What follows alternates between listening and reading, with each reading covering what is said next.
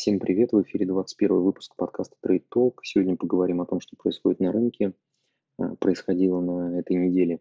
А, пишу я его немного в полевых условиях, но все-таки у нас а, кровь льется по рынкам, поэтому вот загремел тут в больничку.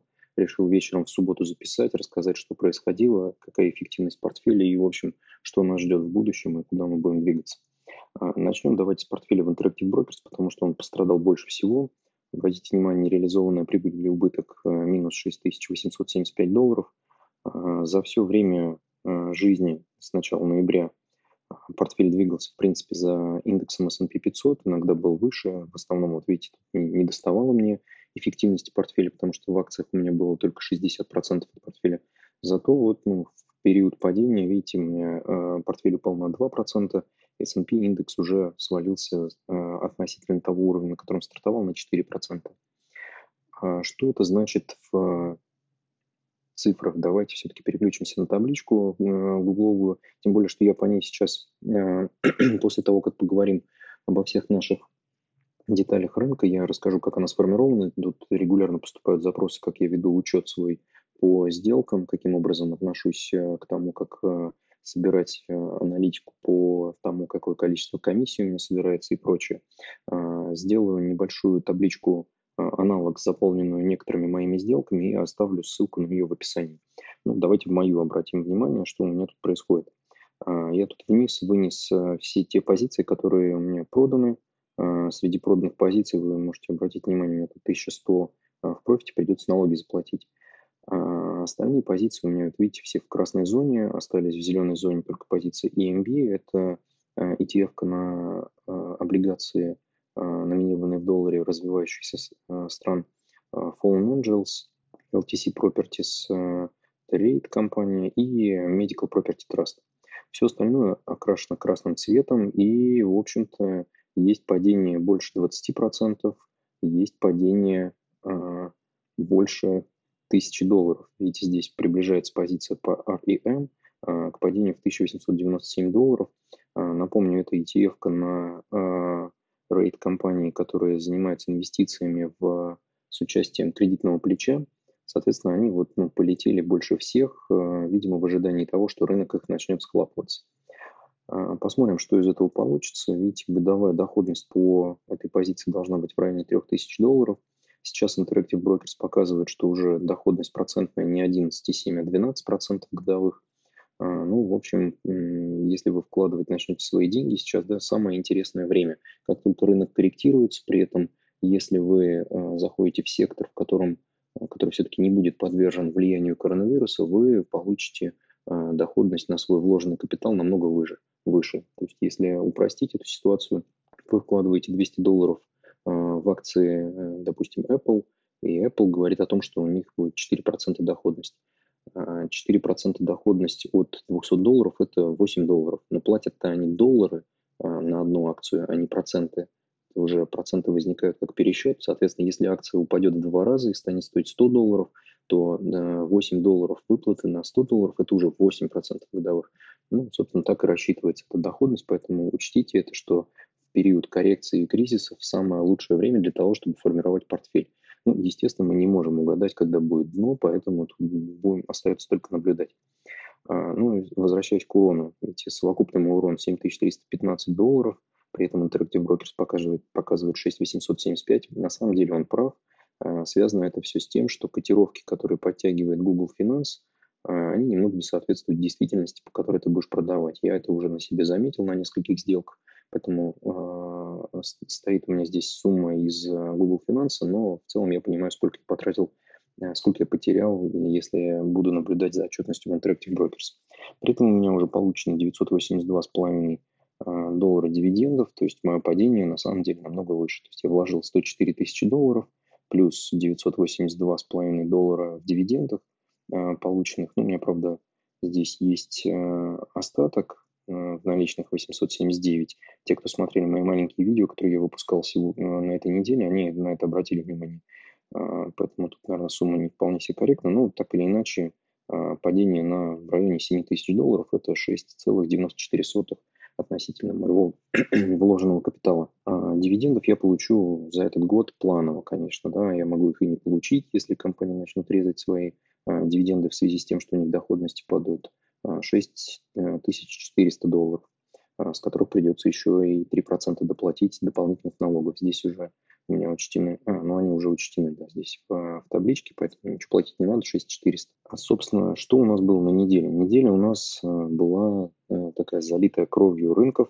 В общем, если посмотреть на вот эту таблицу, которую опубликовали в, на, на данных Refinitiva а, агентства Reuters, то мы, что мы здесь видим? 21 февраля начались радикальные влияния новостей о коронавирусе на индексы. И вот все эти индексы MSCI China, Hang Seng, All Country World Index, MSCI World, CSI 300, радикальное влияние на них оказывало, видите, белая пунктирная линия, чередующиеся длинные и короткие белые полоски, это количество зараженных вирусом, коронавирусом. То есть это зарегистрированные официальные Э, случаи заражения коронавирусом. Соответственно, с тем, как они росли, вот видим, у нас э, происходили резкие падения. И, собственно, э, в феврале рынки колбасила только Азия, а вот у нас здесь есть интереснейшая просто картиночка, которая у нас опубликована с Блумберга. Что мы видим здесь? Идет постепенный рост заболеваемости, и где-то в районе 21 февраля у нас э, рынки начинают э, а, лихорадить на новостях о том, что есть очаг в Корее, в Иране, в Италии. Ну, то есть все, э, эпидемия пошла гулять по всему миру, и индексы, в общем, покатились вниз. А, что мы видим вот на графике, собственно, S&P 500 в районе 19 числа мы находились на самом, самой высокой отметке индекса 3386 а, и 15 сотых. А, базисных пункта. И вот начиная с 20-21 числа, да, индекс просто прям горочкой такой покатился вниз. Скорость была очень высокая. А, такой скорости в 2008 году не наблюдалось, несмотря на то, что индекс потерял всего там 12 с копейками процентов, в районе 13 процентов. А, вот мы остановились на отметке 2954, но скорость, с которой мы падали, она была весьма высокой. Поэтому давайте окрасим вот так, в красный цвет, так радикальнее – а, в общем-то, Мосбиржа у нас падала приблизительно так же, чуть-чуть меньше. У нас а, а, почему-то корреляция не случилась, наверное, просто потому, что у нас четырехдневная рабочая неделя была уходящая, поэтому мы упали в районе 11%, тоже давайте закрасим в красный цвет, чтобы это не казалось жизнь медом.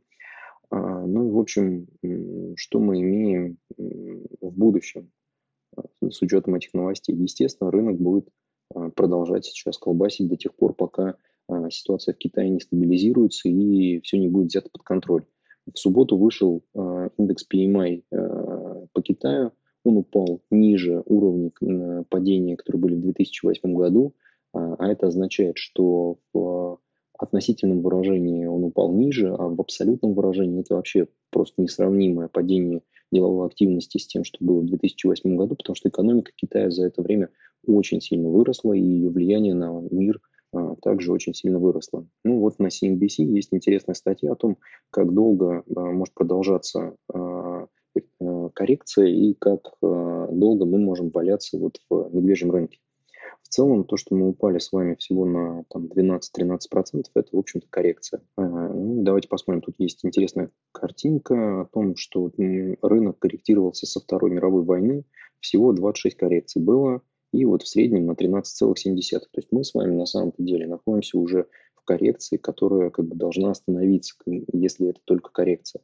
Но на фоне того, что негативные новости у нас продолжают спадать, мы будем дальше. Поэтому я думаю, что, а, в общем-то, лететь нам, ну и коррекция тут, видите, да, доходили иногда до 20, это среднее значение. Но я думаю все-таки, что а, мы улетим немножко дальше, Э, я думаю, процентов 20, может быть, даже дойдет до 30, но в целом дальше начнется восстановление. Почему я так думаю? Потому что когда э, раздувался пузырь индекса S&P 500, видите эти хаи, из которых мы вот э, свалились, прям как с горки улетели, в общем-то, многие экономисты говорили о том, что сейчас есть большое количество а, структурных проблем в экономике Китая, связанная с а, кредитами, которые, ну, естественно, никто не знает этой статистики, кроме Центрального банка Китая о том, какое количество невозвратных кредитов и, в принципе, какие у них там проблемы с долгами сейчас. И, в общем-то, если в 2008 году долговой кризис в США обрушил весь мир, то у нас как бы ситуация немножечко другая. Теперь и долговой кризис в Китае может обрушить весь мир, но не тем, что финансовая система Китая связана со всем миром, а ровно тем, что если начнутся проблемы в реальном секторе экономики Китая, связанные с тем, что э, начал рушиться, там, схлапываться финансовый сектор, то это почувствует весь мир, потому что цепочки поставок, они начинаются зачастую с того, что в Китае производится какое-то оборудование, либо какие-то узлы запчастей, либо э, сами запчасти какие-то, из которых потом э, собираются конечные узлы, и, в общем-то, весь инжиниринг сейчас основан на том, что идут поставки из Китая. Но их нет. При этом э, заявлялось ранее, что 28 февраля будет объявлено, что заводы могут официально стартовать, объявлений этих нет. То есть что мы видим здесь? Коррекция будет, но я все-таки думаю, что благодаря этой коррекции вот те самые структурные проблемы, которые накопились в Китае, в США, в Европе, в развивающихся странах, они будут отыграны. То есть мы вот в этот период получим проблемы в финансовой системе определенные – а, ну, много кто потеряет э, свой капитал, а, те, кто заходили, собственно, достаточно рано, а, но при этом экономика получит определенное оздоровление. То есть это как свисток на правом двигателе. Мы сейчас спустим пар, причем спустили его достаточно быстро. Это позволит вернуться к тому росту стандартному 3-6% в год, который, в принципе, присутствует на развивающемся рынке. А, это, наверное, будет интересно наблюдать, как, а, когда мы провалимся еще процентов на 10, на 15, а, как отреагирует Федеральная резервная система. Ну, у них есть еще простор какой-то для творчества, чтобы снижать ставку. Немного, надо сказать, но какое-то время они могут протянуть. Ну, дальше будет интересно, чем они будут заниматься. Понятно, что будут продолжаться операции репо, они будут заливать рынок ликвидностью, но в какой-то момент все-таки мы должны прийти к вот этой мысли, о которой говорил Рэй Далио, что cash is a trash – что действительно деньги не стоят а, а, ничего. То есть вот активы стоят, но деньги нет. И мы получим с вами все-таки инфляцию определенную. Наверное, она будет выше, чем те уровни, которые есть сейчас. Ну, вот интересно посмотреть, смогут ли монетарные власти и политические власти в мире избежать этого коллапса. На мой взгляд, вот, ну, коррекция случившаяся – это хорошо. А, вы можете, если продолжали усредняться и закупать активы, продолжать также усредняться и закупать. А, это поможет вам, что называется, не тратить большие суммы денег, а вложиться в хорошие бумаги. А, ну и вот интересный график, который на CNBC есть еще, да, это медвежий рынок с Второй мировой э, войны, и вот их было всего 12 штук. Падение было до 30% в среднем, и он продолжался от 14 до 24 месяцев. Поэтому будьте готовы, что если это не просто коррекция, которую мы отыграем с вами за несколько месяцев, за 4 месяца. А если это действительно медвежий рынок, когда все будет катиться вниз и сыпаться, как в 2008 году, то мы с вами замрем в тех э, позициях, в которых мы есть на пару лет.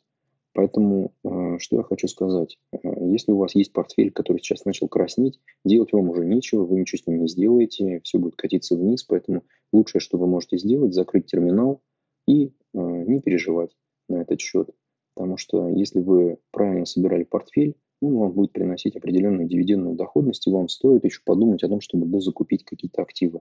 И если вы отслеживали то, как веду портфели я, то увидели, что у меня есть два портфеля. Один в Interactive Brokers, который вот сейчас радикально падает, потому что он, по сути, состоит из э, на 71% он состоит из э, акций, потому что э, вот эта позиция по недвижимости 44-46 это в том числе акции рейд компаний которые тоже подвержены падению.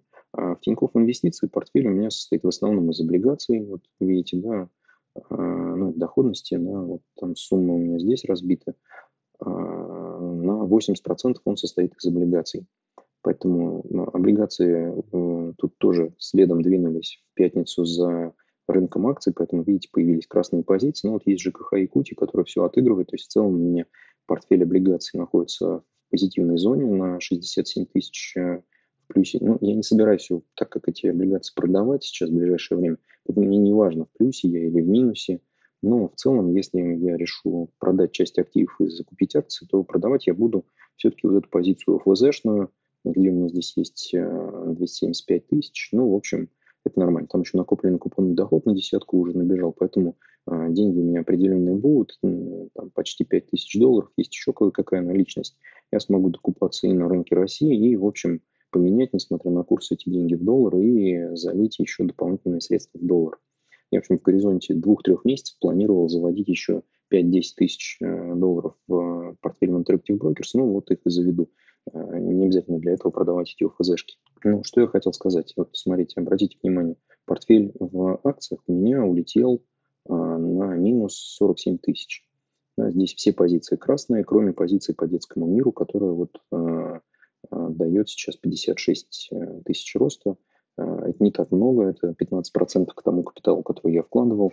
Напомню, что она доходила до 20% в предыдущее а, время. Но мне, в общем, не важно, потому что портфель Тинькофф инвестиций у меня составлен для того, чтобы получать купоны и дивиденды. Я тут для себя прикинул и рассчитал те купоны, которые я получу в этом году, и те дивиденды, которые были объявлены компаниями, которые я получу в этом году. Есть, кстати говоря, интересное приложение для iPhone – а, можете его посмотреть, я ссылку оставлю на него в, описании. Называется оно DivPlan.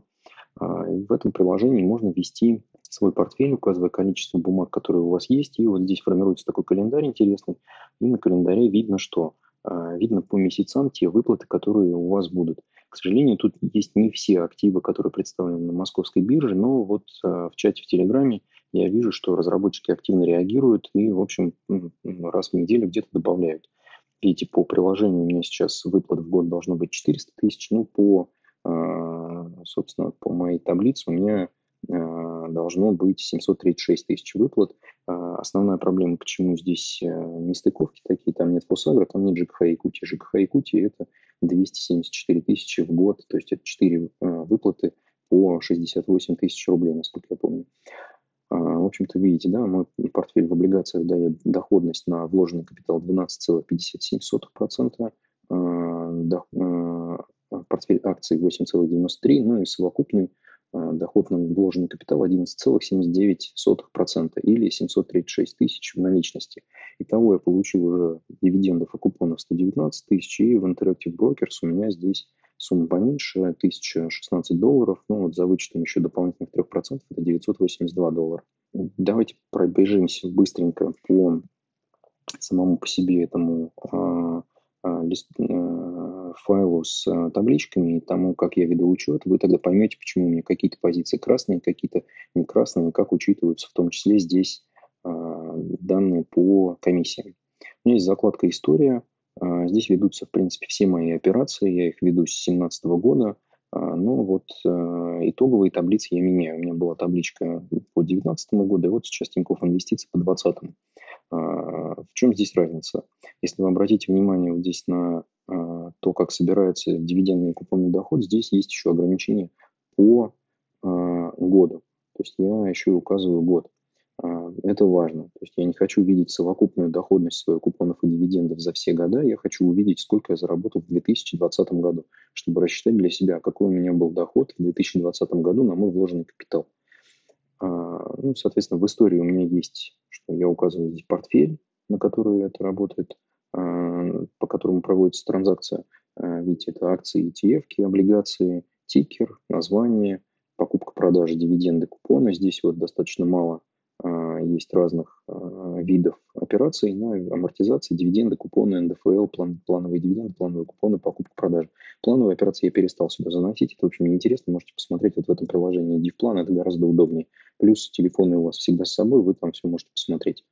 Даты, количество, количество имеет вот минус-плюс в зависимости от продажи, покупка, цена, а, накопленный купонный доход, он отдельно вносится и комиссия. Ну и дальше идут там всякие пересчеты, в зависимости от валюты это конвертируется. Посмотрите, когда будет интересно, ссылку я оставлю в описании.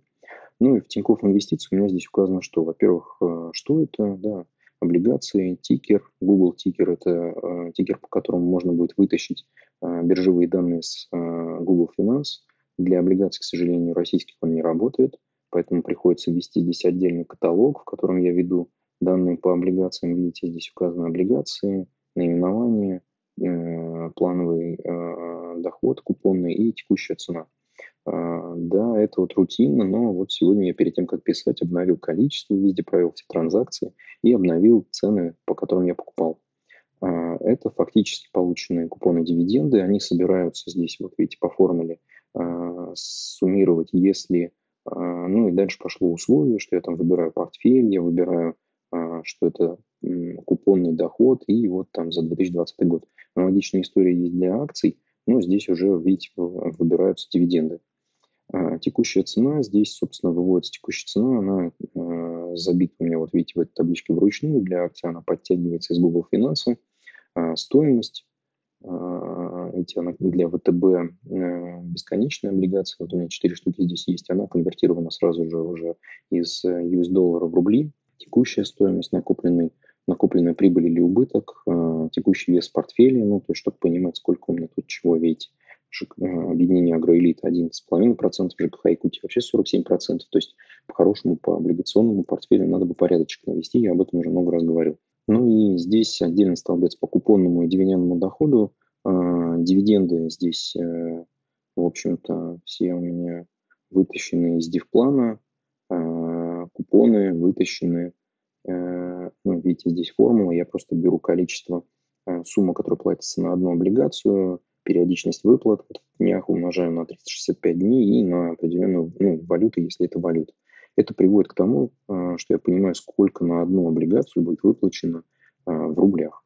Ну и дальше годовые выплаты – это просто количество умноженное на годовую выплату одной облигации. Портфель Interactive Brokers, он немножечко поинтереснее. Здесь я разделяю на сегменты, сектора, сток, ETF, либо bonds. Ну вот тут только сток ETF – а, тикер, Google тикер. Почему это важно? Почему здесь два тикера? Это, первый столбец тикеров – это тикер, который используется Yahoo Finance. Они отличаются. Если вы посмотрите на тут ниже по проданным активам, да, вот были с, у меня с канадской биржи, то вот компания Horus Aviation, она для э, Yahoo Finance, она выглядит как chr.to, а для Google она выглядит TSE, э, двоеточие CHR. Ну, вот активы, которые у меня сейчас здесь есть, они, видите, только Royal Shell отличаются в написании. Но это нужно, объясню сейчас почему, для чего. Видите, здесь есть формула. По формуле я вытаскиваю импорт XML, concatenate и вот что-то бла-бла-бла-бла-бла-бла. Что это такое? Это э, функция, которая запускается для того, чтобы вытащить наименование э, компании по тикеру из сервиса Yahoo Finance. Где еще я использую Yahoo Finance? Вот смотрите, здесь есть у нас а, несколько столбцов, они технические, которые приводят к тому, что появляется вот такой столбец div-план, ну, а, плановые дивиденды. А, они вот видите, как это, если ошибка и там что-то много-много разного всего написано. Но, в общем, в конечном счете появляются здесь дивиденды, которые тащатся из сервиса Yahoo Finance. Почему в Google Finance нет дивидендов, э, чтобы они выглядели просто процентами, а не какими-то выплатами за период и все такое прочее, я не знаю. Но вот нашел для себя такое решение в интернете, как это можно сделать. В общем, дивиденды у меня здесь появляются. Соответственно, э, ну, дальше идет простое вычисление, э, берется количество, умножается на дивиденды, делится на 100, умножается на 0,87. То есть это мой чистый доход за вычетом 10%, который я заплачу в Штатах, и 3%, которые я заплачу в России. Ну, также тут есть вес. И вот, помните, у меня был э, ролик э, один, где я показывал, э, что будет, если активы начнут проседать до минимумов за, свои, за последние 5 лет. Ну, то есть я потеряю по каждой этой позиции э, итого на портфеле 17 тысяч долларов. Вот 7 тысяч потеряно, да, есть еще куда стремиться. То есть 10,5 тысяч я могу еще присесть и, в общем, 24 месяца куковать, если в среднем это этот медвежий рынок, в общем, будет продолжаться 24 э, месяца до восстановления после коррекции, и, общем, придется это все терпеть. А, что здесь есть дальше? Цена тащится из Google Finance, количество собирается с закладки «История», так же, как, в общем, вы уже видели, дивиденды фактически тоже с закладки «История», только уже другой столбец по дивидендам, затраты точно так же, то есть все, что не равно дивидендам, и текущая стоимость – это, в общем-то, текущая цена на текущее количество из Google Finance. Профит, понятно, что это затраты минус э, текущая стоимость, и вот тут проценты роста и все такое прочее. В общем, базовые определенные вещи. То есть если вы собираетесь вести свой учет, то все, что вам нужно, на самом деле, вы можете взять вот этот портфель из Interactive Brokers, удалить в нем все и взять э, только закладку «История». Я, в общем, наверное, так и сделаю, чтобы вам было удобнее. Вы сможете собрать для себя, э, завести свои транзакции все и в общем-то, у вас будет собранный портфель. Все-таки возвращаясь к нашей теме того, что коронавирус, в общем, нас всех вверг в э, красную зону, давайте все-таки вот месяц возьмем, да, так будет поприятнее, все красное. Э, я все-таки считаю, что вот в текущем периоде самое главное это не дрогнуть не начать продавать активы, потому что если вы сейчас э, ударитесь в распродажу, то вы зафиксируете свои убытки. Если, конечно, вы вкладывались в начале 2015 года, то вы до сих пор находитесь в плюсе, и вы можете делать все, что хотите. Но если вы занимались вложениями своих средств конце 2019 года, то если посмотреть на график, то мы с вами упали до уровней октября, сентября, октября 2019 года. То есть все, кто после октября вкладывался в рынок, все находятся в красной зоне. А, соответственно, если вы решите продавать что-то из своих активов, то продавать надо разумно. Это должно приводить к тому, что вы не теряете капитал. Как это можно сделать? Например, у вас есть два актива, в каждый из них вы вложили по 100 долларов, один дал, один дал рост 100%, 10%, э, второй дал падение 10%. Если вы оба продадите, вы заберете все э, свои деньги, и с учетом сальдирования убытков вы не должны будете заплатить э, налоги. Это важно, потому что если вы сейчас зафиксируете прибыль, вы в том числе должны будете платить налоги, вам надо будет э, учесть, что вы заплатите их и потеряете в доходности. Поэтому отнеситесь к этому ситуации аккуратно. Если все покраснело, у вас нервы не выдерживают, закройте терминал, почитайте какую-нибудь интересную книжку. Я вот тут в канале, э, в телеграм-канале недавно рекомендовал Клаус Шваба «Технологии четвертой промышленной революции». Интересная книга. Первая книга четвертой промышленной революции тоже интересная, поэтому вот можете почитать что-нибудь э, э, просто про технологии. Если хотите провести самообразование, прочитайте книгу Уильяма Берштайна «Манифест инвестора» или что-нибудь из Джона Богла. Ну, в общем, займитесь самообразованием, не тратьте нервы на то, чтобы раз в 10 а, минут отслеживать, что там происходит на рынке. Рынок будет падать. А, не надо нервничать, если вы уже попали в красную зону. Попробуйте, в общем, выдохнуть и остаться там. Если вы понимаете, что вы зафиксируете только там процент, два процента, и у вас портфель небольшой убытков, если у вас есть желание острое, выйти в кэш и посмотреть, как рынок упадет еще сильнее, и затем вы зайдете в него – на более низких уровнях, делайте это. Но вы должны делать эти поступки осознанно. Если вы хотите распродаться на эмоциях, этого делать не нужно. Тогда берем книжку, читаем, пьем чай, успокаивающий с ромашкой, делаем все, что угодно. Не надо делать необдуманных поступков. Это, а, наверное, задача номер один. Задача номер два – не надо делать необдуманных поступков с покупками. То есть не надо брать а, там, и покупать все сейчас с плечами или загонять полностью весь кэш, который у вас есть, да, на 10% рынок упал. Да, можно сейчас найти вкусные уровни, и, возможно, он еще упадет. Может быть, не упадет. Может быть, мы отскочим, и коррекция будет какая-то, если сейчас кто-то заявит о том, что есть супер вакцина, все, мы э, выходим из этого кризиса с коронавирусом. Вот чтобы мы не знаем, что произойдет, поэтому основная задача сейчас это не потерять голову, и, в общем, если вы хотите покупать активы, покупайте, но усредняйтесь. Купите сейчас на 10, на, там, ну, не знаю, на 20, на 25 процентов от доступного вам кэша. Если на следующей неделе мы начнем падать еще ниже, вы еще добавите, вы сможете найти более вкусный уровень. Главное сейчас не паниковать и не делать распродаж, и не делать бешеных закупок. Все будет хорошо, рынок всегда восстанавливался, это вопрос времени, если вам, конечно же, деньги нужны уже а, сейчас, а все позиции красные, ну, что ж тут скажешь, видимо, жизненная ситуация привела вас к потерям, но лучше, конечно же, вам сейчас не делать резких движений, остаться в позициях, смотреть на все это дело, докупать интересные бумаги, которые будут расти, приносить вам доход и дивиденды. И это, наверное, самое важное, что я хочу вам пожелать, оставаться спокойными, инвестировать, радовать себя профитом в 2020 году. Всем спасибо. Вы можете подписаться на мой телеграм-канал, ссылку я оставлю в описании. Подписаться на YouTube канал. Если вам что-то интересно еще дополнительно спросить, можете задать вопросы в комментариях или э, задать вопросы в телеграме. Все, удачи, не нервничайте, неделя нас ждет тяжелая.